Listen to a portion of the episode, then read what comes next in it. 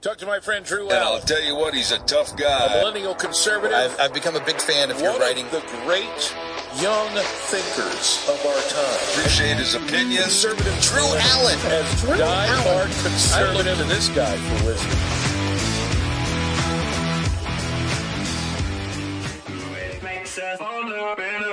That, that, that, that, that don't kill me, can only make me stronger. I need you to hurry up now, cause I can't wait much longer.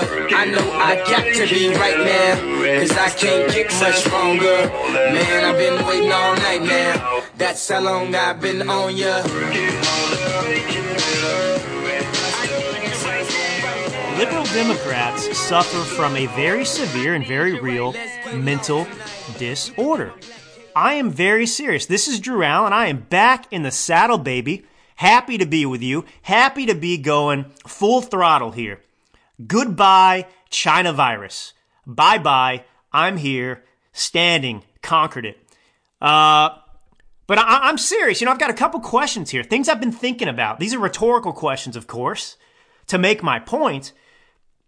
But liberal Democrats live in a constant state of this frenetic energy that is anger and outrage. And they are constantly surprised when reality and truth hits them in the face. I mean, have you met, have you, look, liberal Democrats are, are, are not happy people. They go out of their way to be angry, disenchanted. And of course, the Democrat Party knows this about a, a certain percentage of the population in the world in general that has no self control, who succumbs uh, to naivety, who I don't know. I mean, the left, CNN, these news organizations lie to their viewers every day. They lie to them. Let's look at Russia collusion, for example. So, Russia collusion, right? We have the revelations now. Well, they're not even revelations to us, but I guess they're revelations to the left. That, of course, what we knew all along has proven to be true. Uh, Perkins Coie law firm, which represented Hillary Clinton and the DNC, hired Fusion GPS, who turned around and hired Christopher Steele to write the phony dossier. His source was a uh, person of Russian Ukrainian uh, origins there, Danchenko, and he made it all up. But for three years, the lying propagandist media, CNN, NBC, the mainstream media, the drive-bys, whatever you want to call them, they told people they had the goods. They told their viewers Trump Russia collusion. He stole the election in 2016. We got a PP tape. We got all these things, and none of them were true. They were all invented out of thin air. We had to endure a Mueller investigation, $30 million or whatever it cost the taxpayers, that came up with nothing. And now, many of these reporters, in light of the indictment of Danchenko, who lied to the FBI on, I think, up to five occasions, well, now some of these, these liberal media sources have been forced to say, oh, yeah, well, you know, we got it wrong. We, we, we didn't tell the truth. Just like, just like the Hunter Biden laptop. Remember leading in, in October or so of 2020, we had the revelation that Hunter Biden dropped off his laptop and never picked it up? And, and, and, the New York Post reported on it. And they, that, that story was banned, taken off of Twitter, Facebook, everything else. And the media said, oh, this isn't true. It's not real. And then, of course, after the election, they said, oh, okay, the Hunter Biden laptop is real. And thus, all the contents on there that were damning about Hunter Biden's ties to China, to Ukraine, all the corruption in that family, well, it was real. But they said it wasn't real for so long. But anyway, when are liberal Democrats actually going to get angry with the sources that lie to them? that build up these fake narratives that only lead to disappointment. Case in point, most recently, Look, we have much cause to celebrate the Kyle Rittenhouse verdict. I gotta be honest, on that third day, when they came out of the deliberations, they, they went home for the night, and, and they, they didn't have a consensus. I thought, oh my gosh, we've got a hung jury here. I really did, because on that third day of deliberations, uh, the jury, they didn't ask any questions. They didn't ask for any new evidence to see anything. They just sat around and couldn't come to a, a group decision. And I was so pleasantly surprised the next day when they met and they acquitted him, right? They said he was not guilty on all charges. And so Rittenhouse is walking free, as he should be. But the left was outraged. They can't believe. You know, Maria Shriver came out with some stupid tweet. How do my son, you know, came to me and asked me, how can I explain what's happened in this case? Well, her son's in her 20s. Google it, you moron. Use Google. Look it up. But anyway, that was that was her tweet, which just again is evidence. This is how the left thinks. This is how the left thinks, you know? We were told by the media, or at least the, the leftist Democrats in this country, who live their lives in a perpetual state of agony and anger, well, they were told for an, an entire year, essentially, that a Trump supporting white supremacist killed a bunch of black people. Eh, none of that, none of that was true. Oh, you know, he crossed state lines. He had an illegal weapon. He, he just came hunting. He was just looking to kill some people at this BLM, uh, uh, uh, riot. None of that was true. We all knew this. We could see it with our own eyes, but the left didn't care. CNN didn't care. MSNBC, the drive-bys, the, the mainstream media, whatever you want to call them, they didn't care. They continued to push forward this narrative. They set their viewers up for disappointment and outrage and disbelief because they told people things that weren't true. And I'm going to play a clip. It's about a minute long or so. I want you to hear it. Now, I, I, I mean, I suspect that CNN is getting a little antsy because uh, after Nick Sandmann sued uh, all the, these companies for, I think they settled for something around $250 million because they slandered his name. Slandered his name. And so they're thinking, oh crap, here we go again. We did the same thing to Kyle Rittenhouse. And, so when you hear this clip, you'll be astonished. Absolutely astonished. Th- this reporter, you know, she acts like all of this information that came out in the trial. Wow, we had no idea about it. We had no idea. How, how is it? You know, we've been reporting for a year. This other fantasy, this other alternate reality of what happened in Kenosha, Wisconsin. but after this case, oh my gosh, the revelations. None of that turned out to be true. How did we miss this? You didn't miss it. You intentionally tried to spin a narrative and destroy this kid, this young kid, because you wanted to destroy Trump. You wanted to smear his voters. You wanted to sow division and discord and this, this race narrative that isn't real in the country. But I'm going to play the clip here and then I'll get into it. This jury saw fit. We learned a lot of things in this trial that we should sort of go over. And I was just kind of reviewing some of the things that we learned in the trial that were not necessarily public knowledge before that. One, uh, there has been a lot of talk, especially by politicians, about uh, where Rittenhouse was the night uh, of this shooting.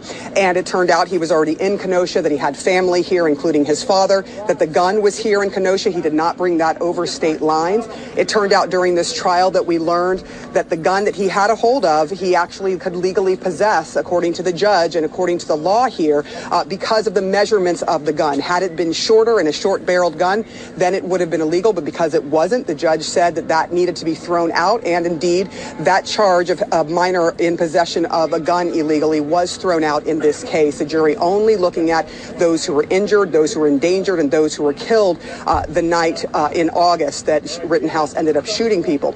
Uh, we also uh, learned that he was working here that night, that he had stayed over that night uh, here. And we saw some video of, for example, Joseph Rosenbaum, the first person that he shot and killed. We saw drone video, high resolution drone video that did not come into this case until five days into this trial. And that is under contention.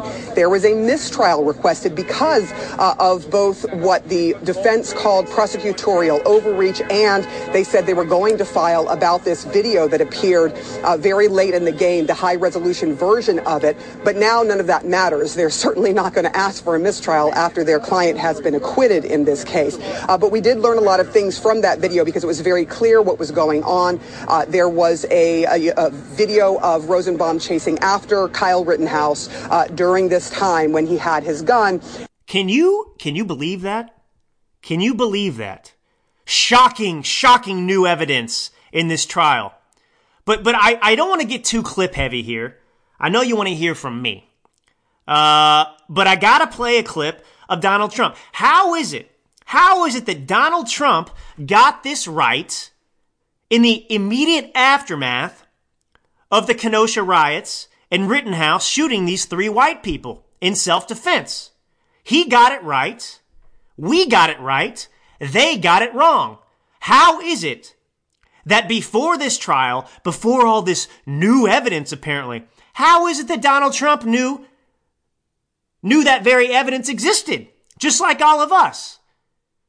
All right, because he lives in reality and we live in reality and we look at the facts. But here's Donald Trump a year ago. It was a supporter of yours, Mr. President, who killed someone that is accused of killing two people. It's a supporter of yours. Saying, are you going to condemn the actions of vigilantes like Kyle Rittenhouse? Well, we're, we're looking at all of it. Uh, that was an interesting situation. You saw the same tape as I saw. And uh, he was trying to get away from them, I guess, it looks like. And he fell. And then they very violently attacked him. And it was something that we're looking at right now, and it's under investigation. But uh, I guess he was in very big trouble. He would have been. I, he probably would have been killed. But it's under. It's under. Trump says there. You saw the tape. I saw the tape, and it's very clear that he was being pursued, that he was defending himself, that he likely would have been killed had he not shot back and used his weapon. They saw the same thing that Trump saw. But what they saw wasn't what they saw with their own eyes. They invented an alternate reality like they always do to, to serve a narrative. But now we've got, we've got the case done, right? We got a verdict. It's not guilty. The legal system worked.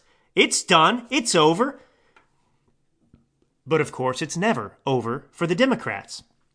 I got uh, Jabba the Hutt. Jabba the Hutt, Congressman Jerry Nadler the Hutt, who looks like the slug from the Star Wars movie. Jerry Nadler, Congressman.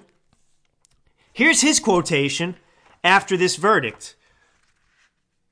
This heartbreaking verdict is a miscarriage of justice, Jerry Nadler said, and sets a dangerous precedent, which justifies federal review by the Department of Justice. That would be Merrick Garland. Nadler goes on, justice cannot tolerate armed persons crossing state lines looking for trouble while people engage in First Amendment protected protest. Now, you just heard the clip from CNN that has been forced to. That CNN clip is counter to everything Jerry Nadler continues to lie here. They lie no matter what. One, interstate travel is completely legal. But, as the CNN person said, Rittenhouse did not cross state lines from Illinois to Wisconsin while armed. Rittenhouse's dad lives in Kenosha. The AR 15 rifle that Rittenhouse used never left Wisconsin. And anyway, Rittenhouse lives in Antioch. It's a town on the Illinois Wisconsin border that's 20 minutes south of Kenosha. So there's one lie that despite the fact that the truth is out there, Jerry Nadler, Jerry Nadler the Hutt, well, he still says he crossed state lines, which there's no problem with crossing state lines and all the things I just said. But but but but look how sick and insidious this this guy is. Jerry Nadler talks about the DOJ DOJ should should give a federal review of this. In some ways to try and right this wrong, to intervene somehow, overturn this verdict. They can't do it. This is a congressman calling for this. A congressman. But Kyle Rittenhouse didn't commit a federal crime.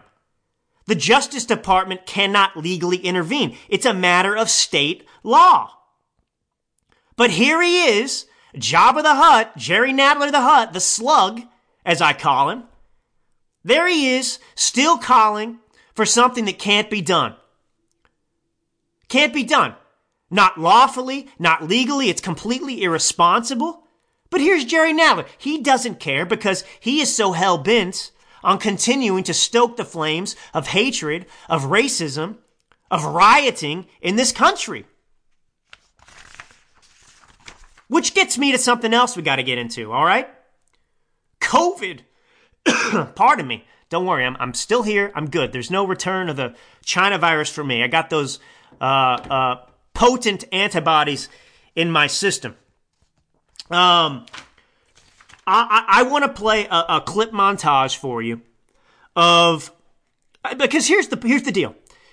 In this year, since Biden has been in office, there have been more COVID deaths, more COVID deaths than in 2020. And yet, what did we hear throughout 2020, especially as we approach the election in the month of October, leading up to to you know uh, uh, the November election? There, oh my gosh, Trump has blood on his hands. But for Trump, there would be no deaths. But for Trump, the coronavirus would have been conquered.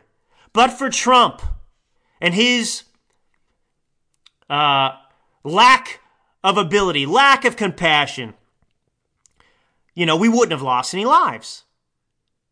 You know, every day we had to listen to how many people died from COVID, how many reported deaths and cases, and it was all on Trump's hands because he was incompetent. He didn't know what he was doing. And yet you got media silence now about the fact that more people have died under Joe Biden from COVID than died under Trump from COVID. So I want to remind you, refresh your memory about what Biden said. You're going to hear from a few people here. It's a montage I put together myself here. You're going to hear from Joe Biden. You're going to hear from Colonel Vindman. Vindman, the one who uh, is that spied, overheard the fake Trump quid pro quo conversation with the U- Ukrainian president, and then was heralded as a hero of the left, hero of America, right? Uh, there was no quid pro quo. That was another build-up lie. Oh, we're impeaching Trump for quid pro quo. He committed quid pro quo, and then and then Trump, of course, released the transcript, and they freaked out and didn't know what to do, so they just doubled down and impeached him over it. And he was, of course, not found guilty because he didn't do anything wrong. There was nothing nefarious about the phone call. It was a perfect phone call. But then again, there you go. The media building their audience up for this big scandal that wasn't. And of course, the brain dead, brain numbed leftist Democrats in this country still listen to these same people. Despite the truth being out there now.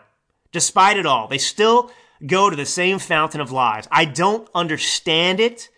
I mean, it's, it's religion. They worship it, right? It doesn't matter. They will not change. Anyway, we'll get into that more in a minute. But so you're going to hear Biden, you're going to hear Colonel Vindman back in August 3rd of 2020, of this year, actually. So that's more recent.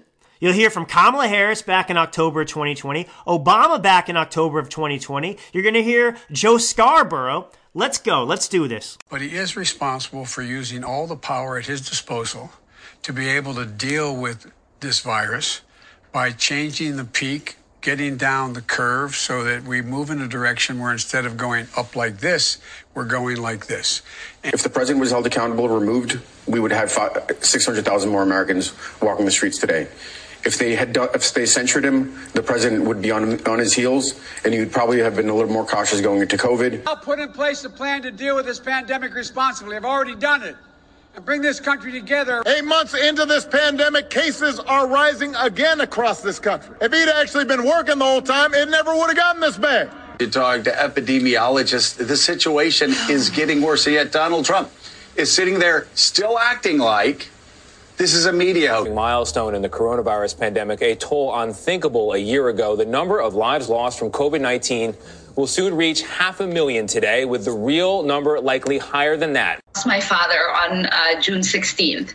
I remember my dad was in Kenya. He came back into the United States when COVID hit because he thought he was going to be safer here.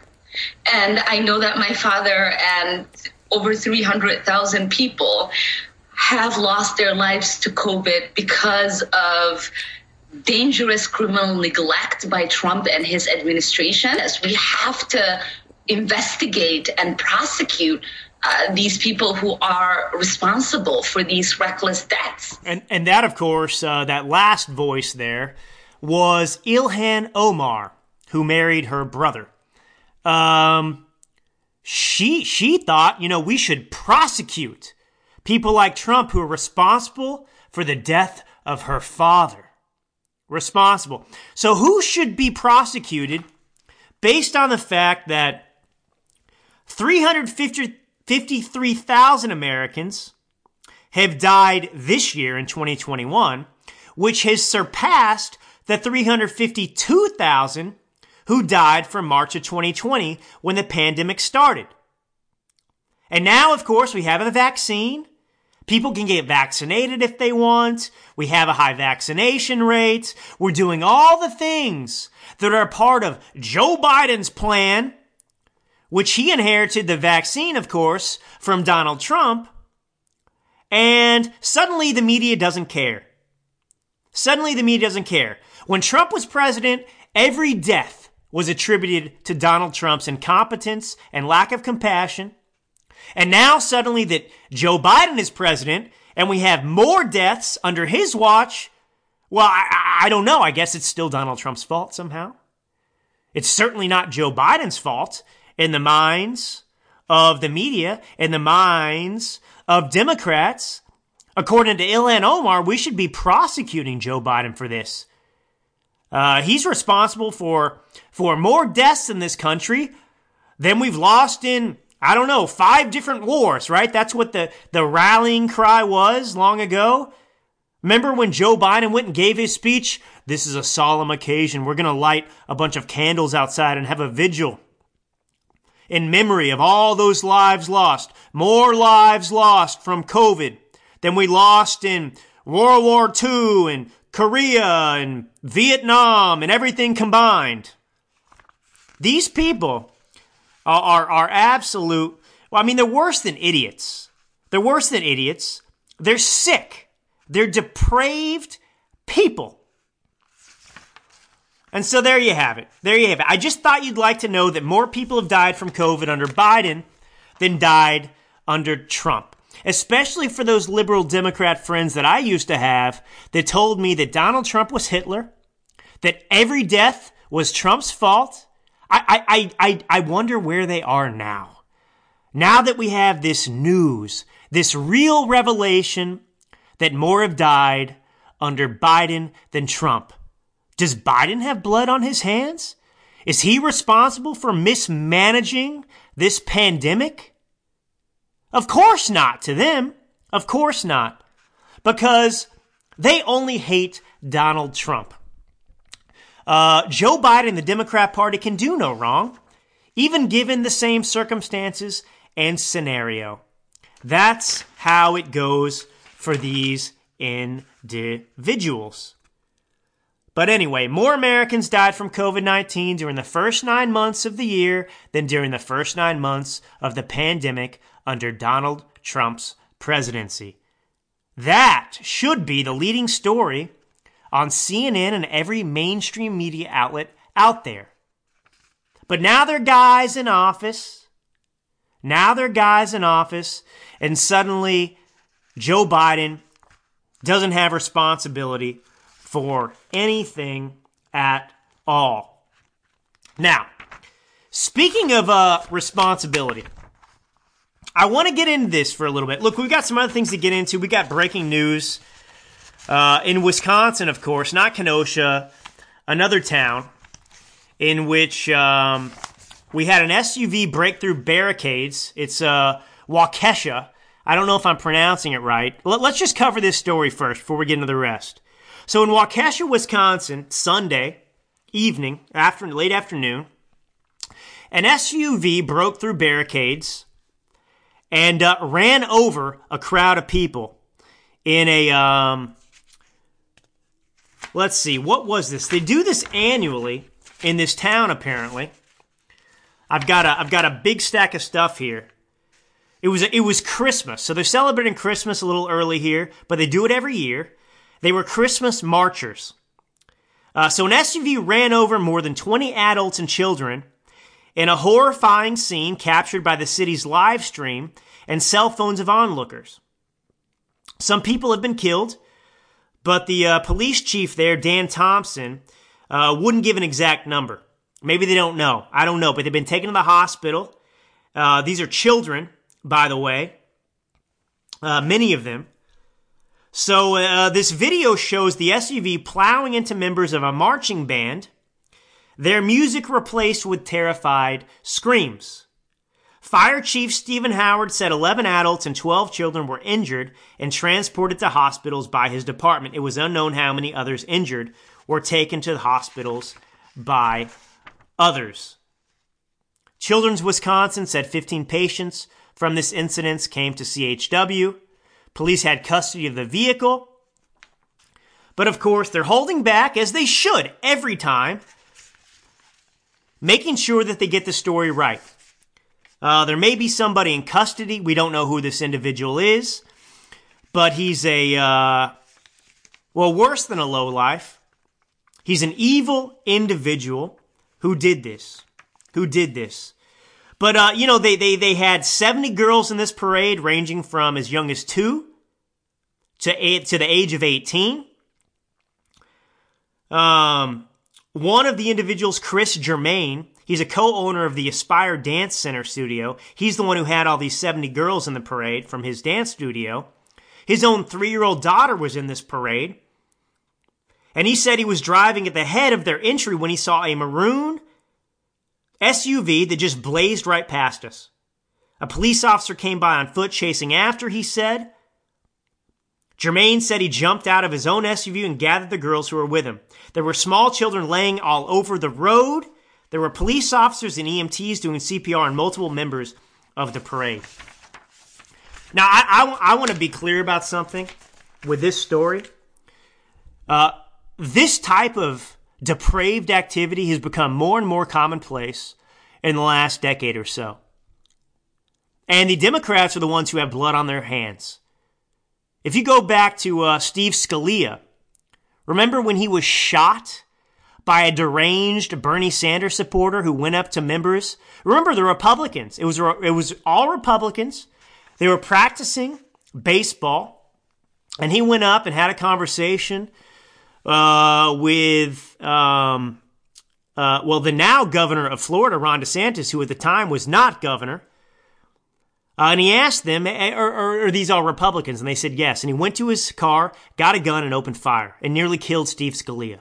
Bernie Sanders supporter, who had a bunch of outrageous content on his Facebook, it turned out, hatred that he had taken from the talking points of the left.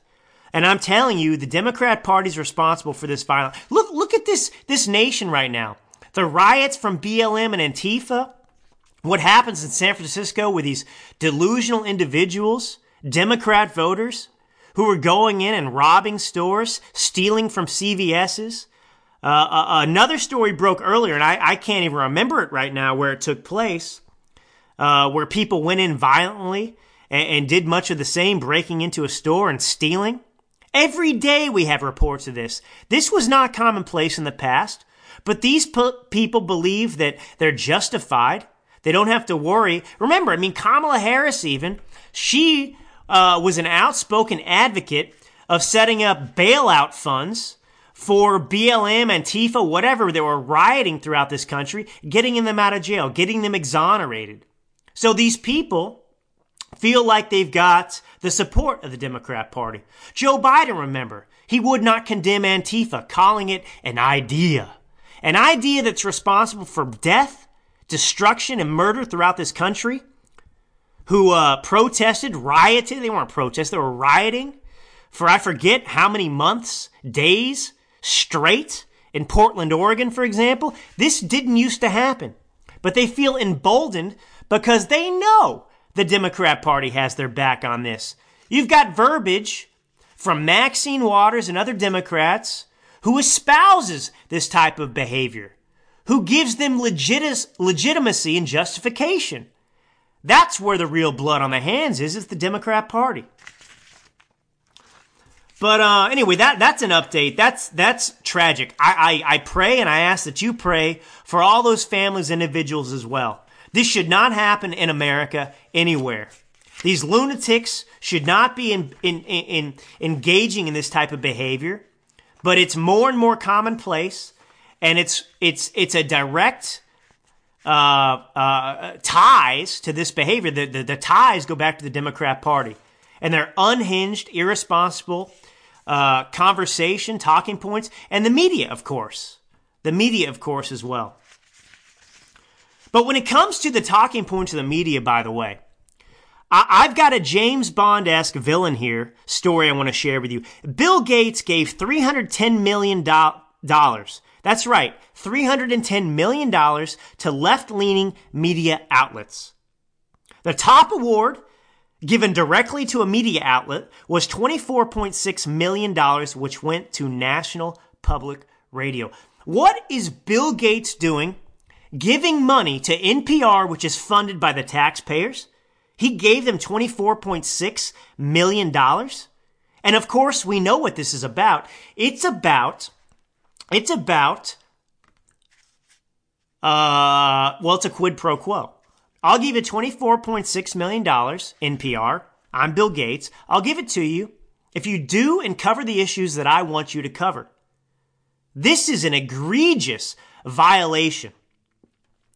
I mean, it's not a surprise to us, but but but this is a revelation for many Americans who don't understand what's going on in this country with the propagandist media.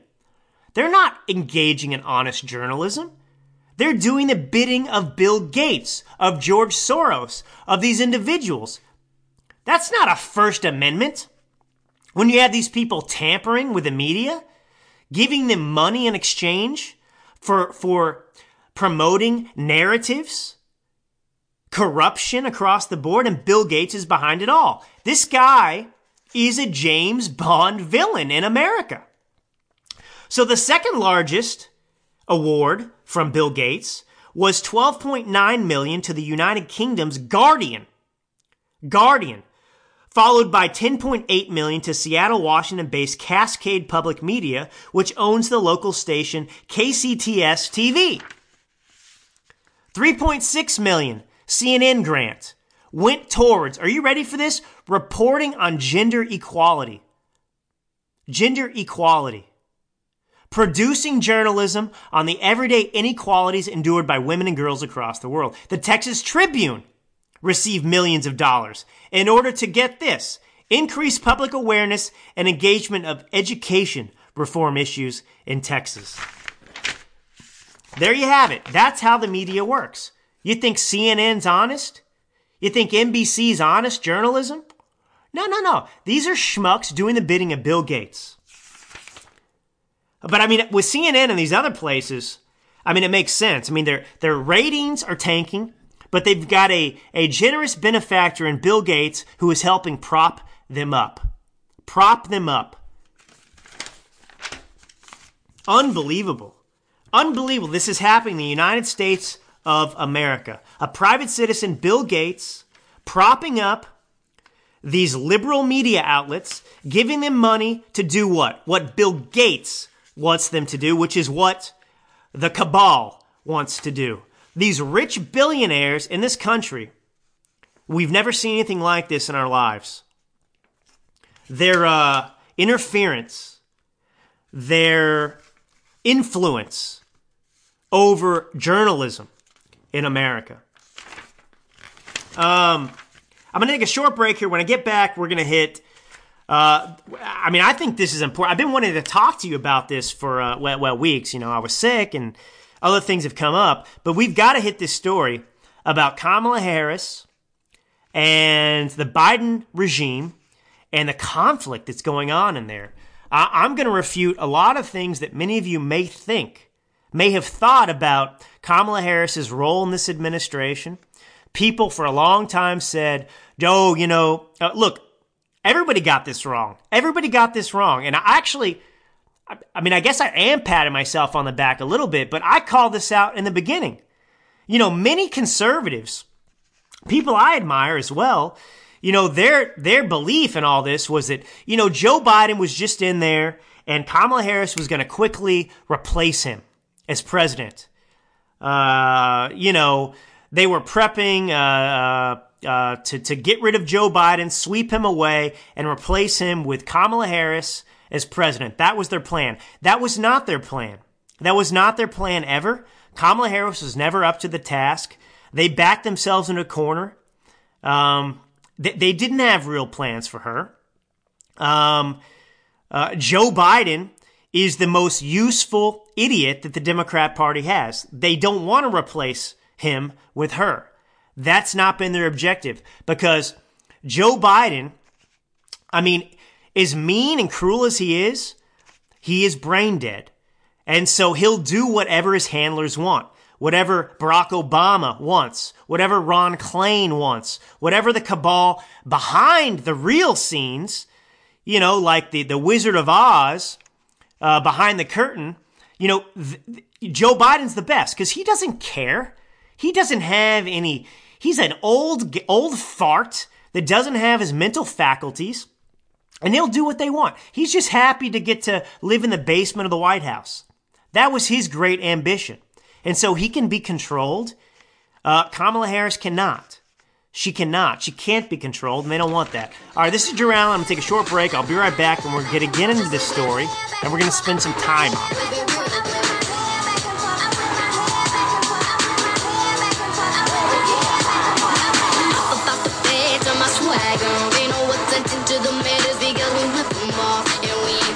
So I believe the story came out or broke on uh, CNN about a week ago.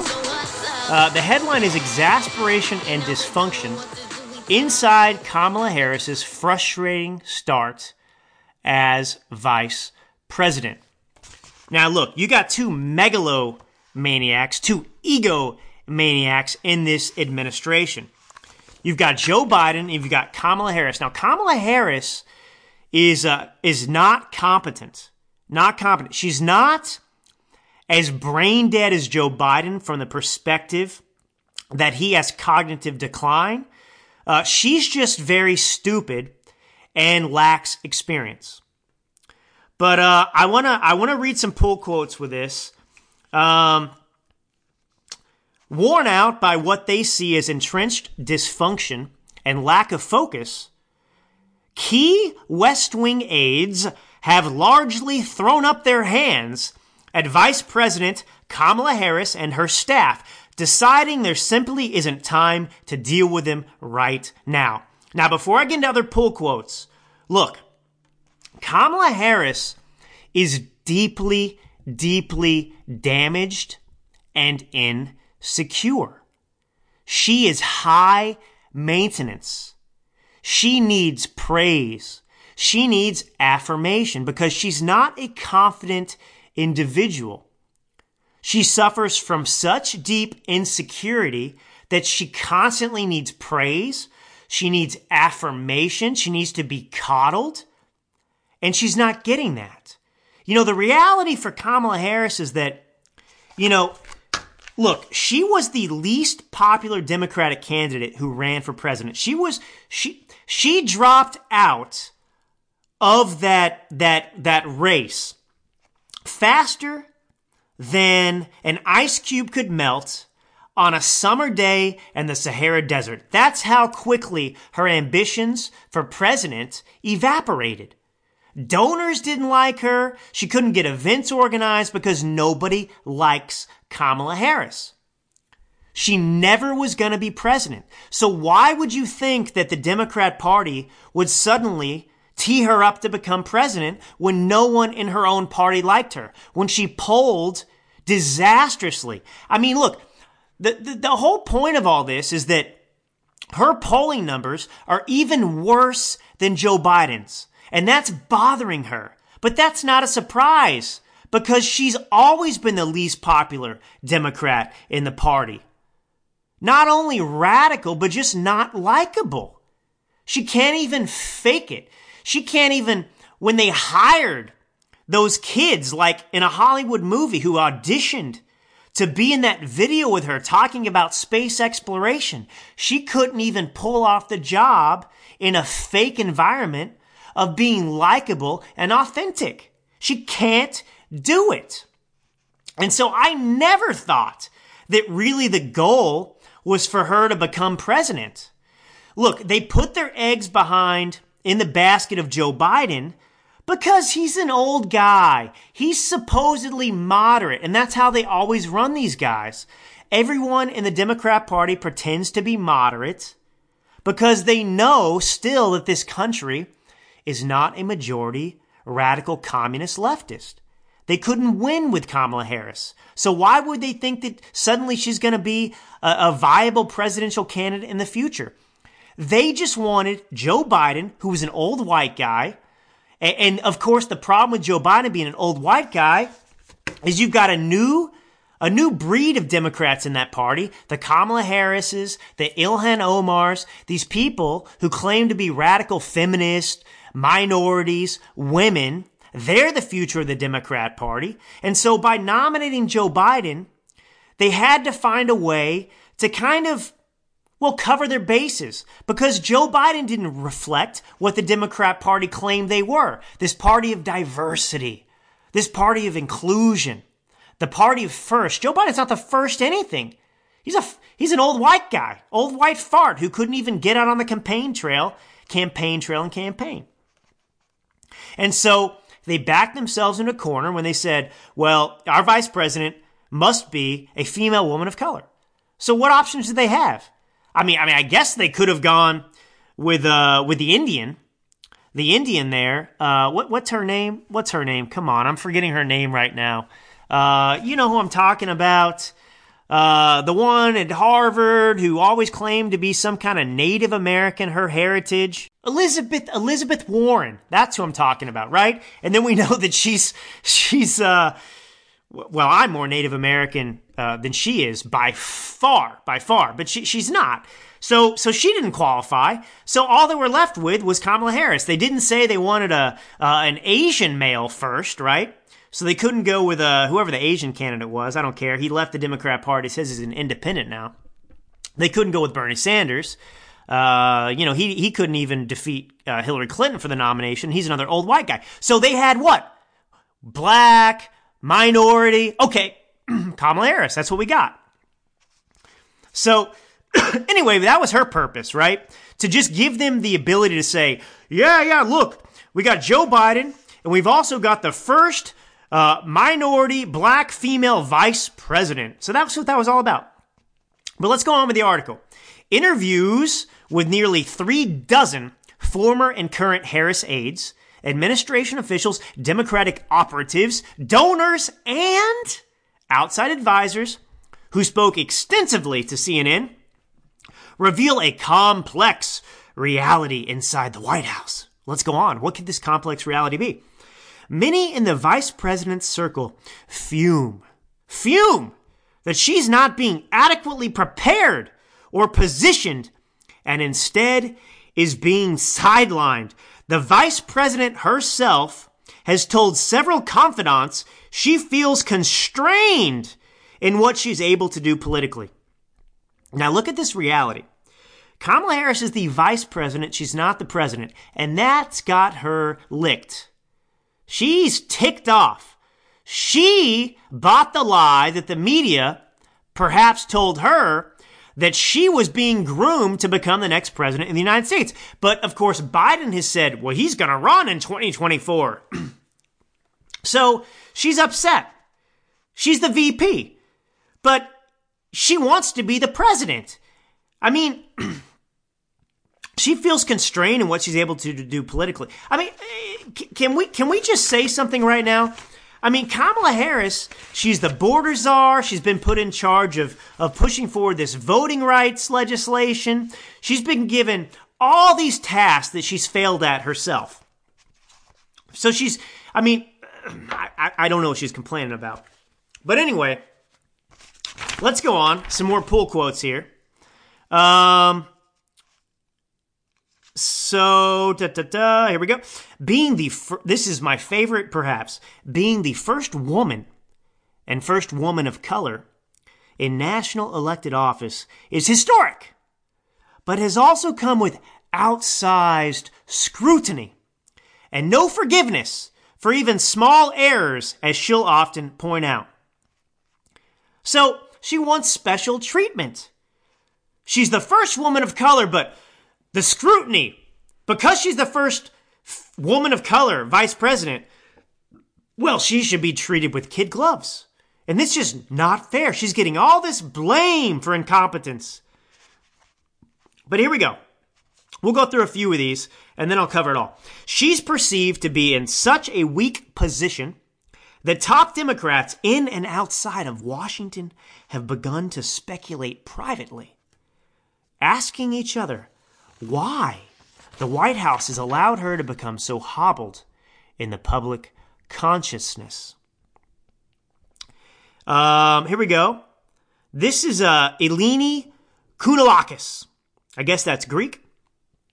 Um, the lieutenant governor of California, who is apparently a good friend of Kamala Harris, well, she says it is natural that those of us who know her know how much more helpful she can be than she is currently being asked to be. So, on the one hand, she's given all these responsibilities. She's come under attack. Remember that interview, for example, she did with Lester Holt? And she, she remember, she became border czar. She was the one spearheading, discovering, identifying the root cause of the immigration crisis, and she did never go to the southern border.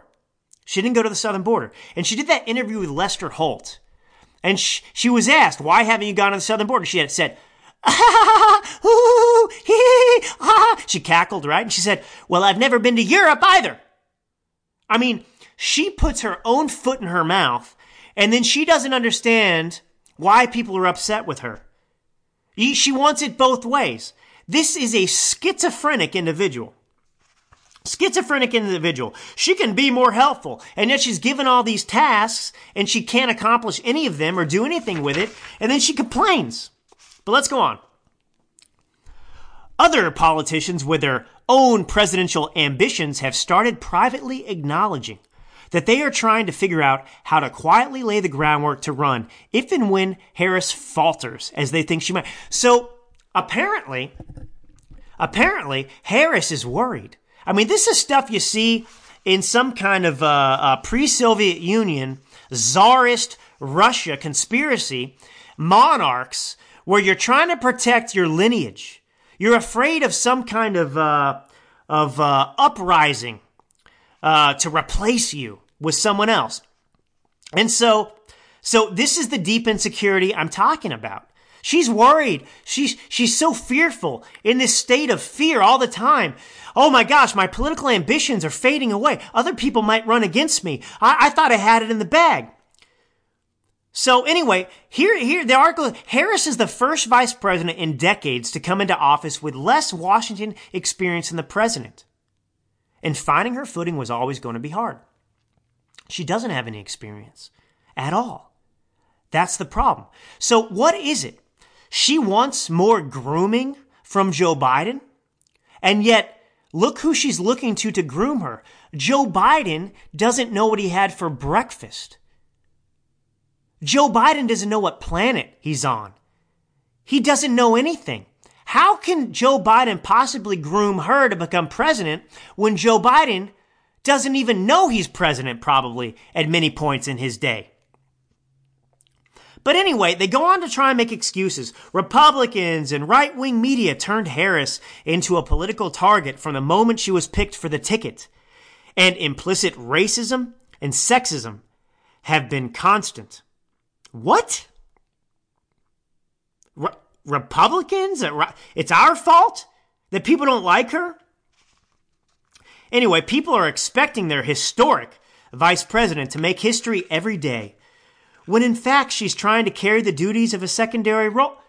What, did I not just read? Did I not just read that, that, that she's upset because she wants more responsibility? People around her say she can do so much more and she's not given the opportunity. And now they're saying, well, she's just trying to carry out the duties of a secondary role and you're doing being too hard. Kamala's not the president. She's the vice president. Stop being so hard on her. But give me more responsibility. I can do more. Does any of this make any sense to anyone? Good. Me neither. Me neither. A couple more pull quotes here as I scan through this with you. Harris's staff has repeatedly failed her and left her exposed. So it's her staff's fault. They've left her exposed. I, I, mean, she's the one that's going on the circuit making a fool of herself. She's the one sticking her foot in her mouth. She's the one driving her likability and favorability ratings down. Every time she talks, her favorability goes down because she's not likable. She needs to be in the basement more than Joe Biden. That's the truth. But now they want to blame the staff. Uh, even some who have been asked for advice lament Harris's overly cautious tendencies and staff problems. I mean, th- this, this Kamala Harris is a basket case. She's an absolute basket case. Don't let this get out there. Keep it on the DL. But this woman is not fit to be vice president. She's not fit for a governing role. She's certainly not fit to be president. She is a, a perfect schizophrenia case an absolute basket case who doesn't know what's going on. Her insecurities are getting the best of her. Um, after Harris became known in the first few months for often standing by Biden's side in the frame as he made big speeches, even after she'd introduced him herself, the West Wing appears to have overcorrected, so she has been with the president noticeably less.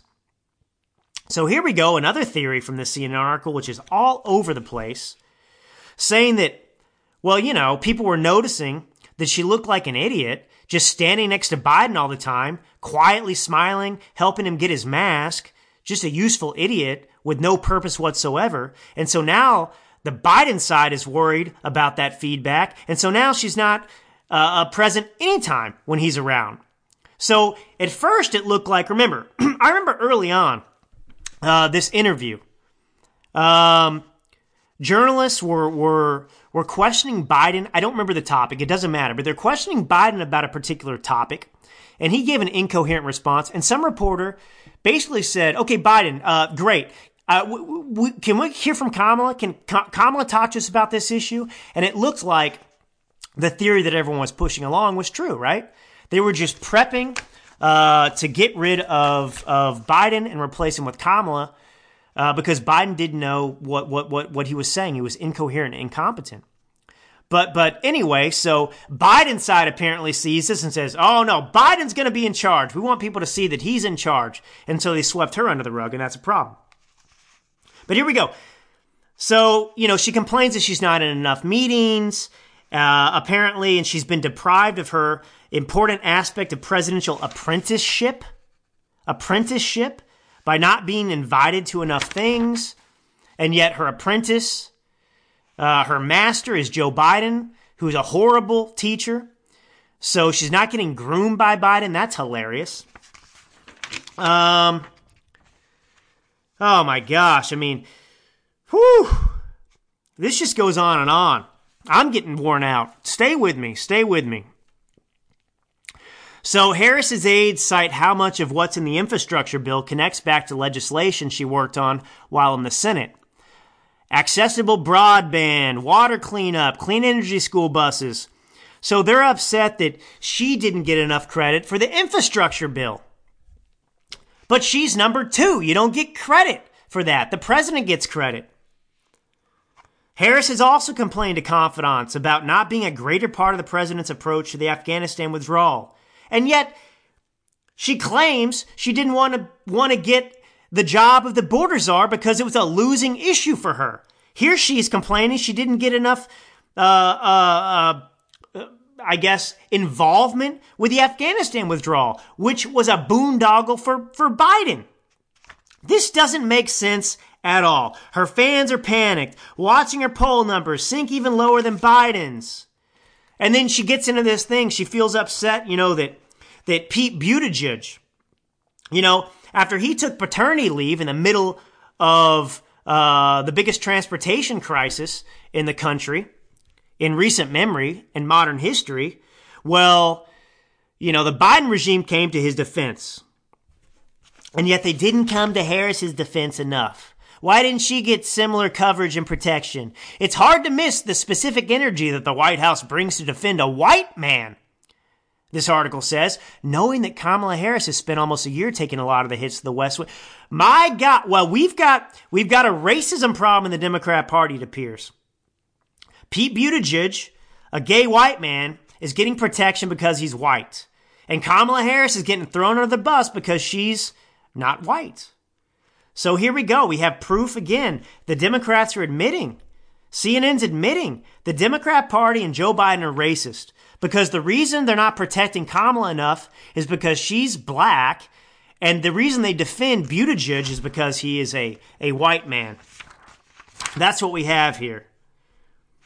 Um, but you know, Harris herself has said she didn't want to be assigned to manage the border. Did what? She wants more more responsibility. She gets responsibility. She doesn't want the responsibility. But Biden's team was annoyed that Harris fumbled answers about the border, including when she gave that awkward, laughing response about not visiting it during a spring interview with the NBC's Lester Holt. That's the I haven't been to Europe yet thing. But they get, here we go again. She's not only the first woman vice president, but the first woman of color. This is a moment that has to succeed. Otherwise, we are fearful that this could set us back as women for a long time. Well, you shouldn't have put forward somebody who's an incompetent boob. They, they you know, this is just the thing.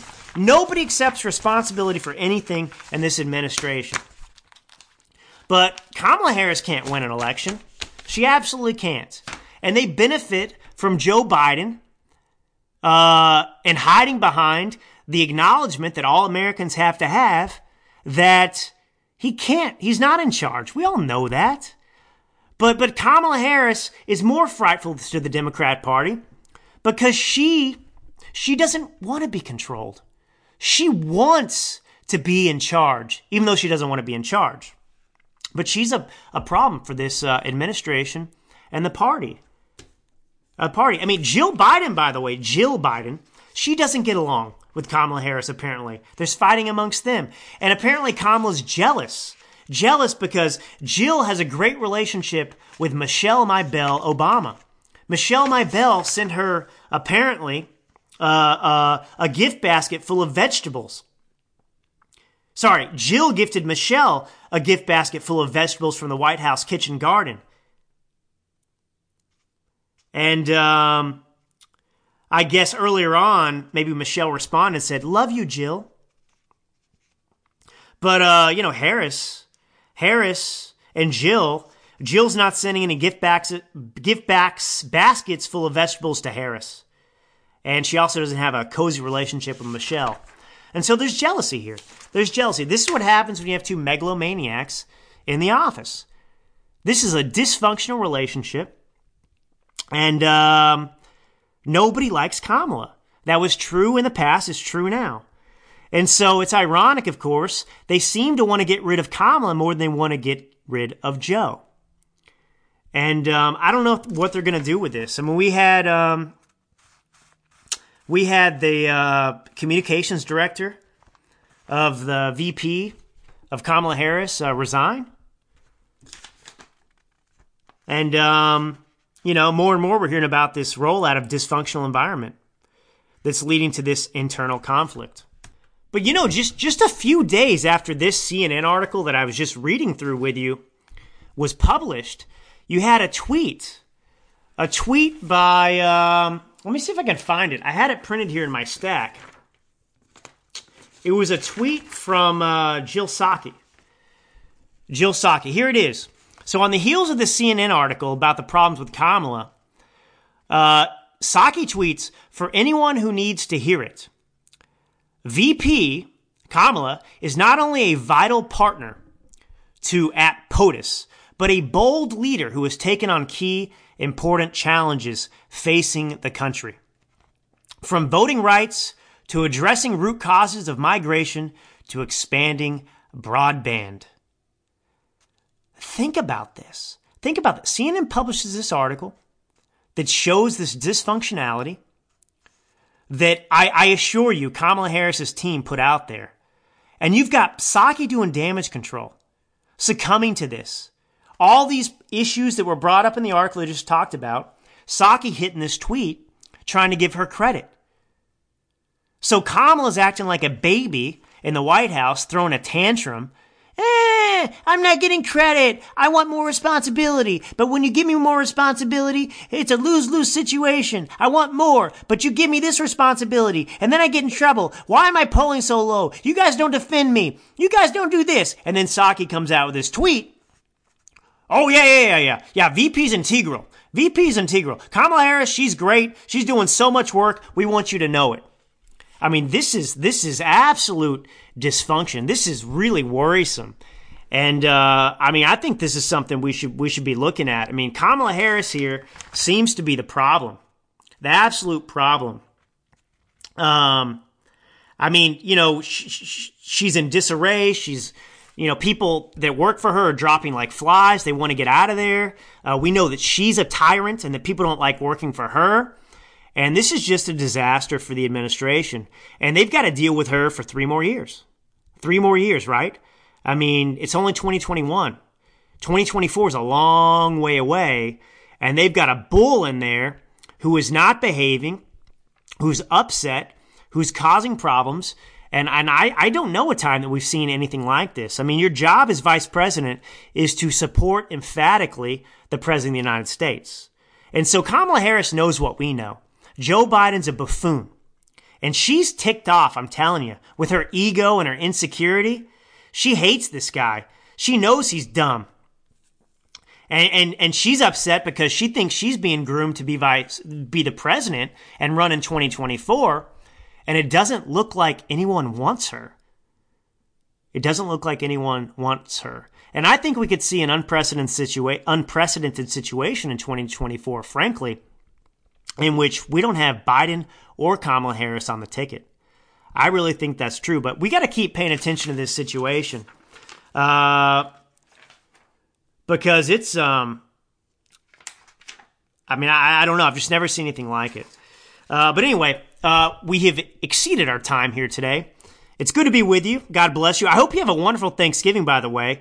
Uh, we know the media will be out there trampling and uh, disparaging, destroying Thanksgiving, talking about it being a racist holiday. But we know that's not true. Thanksgiving is a rejection of socialism and communism. It's an embrace of capitalism.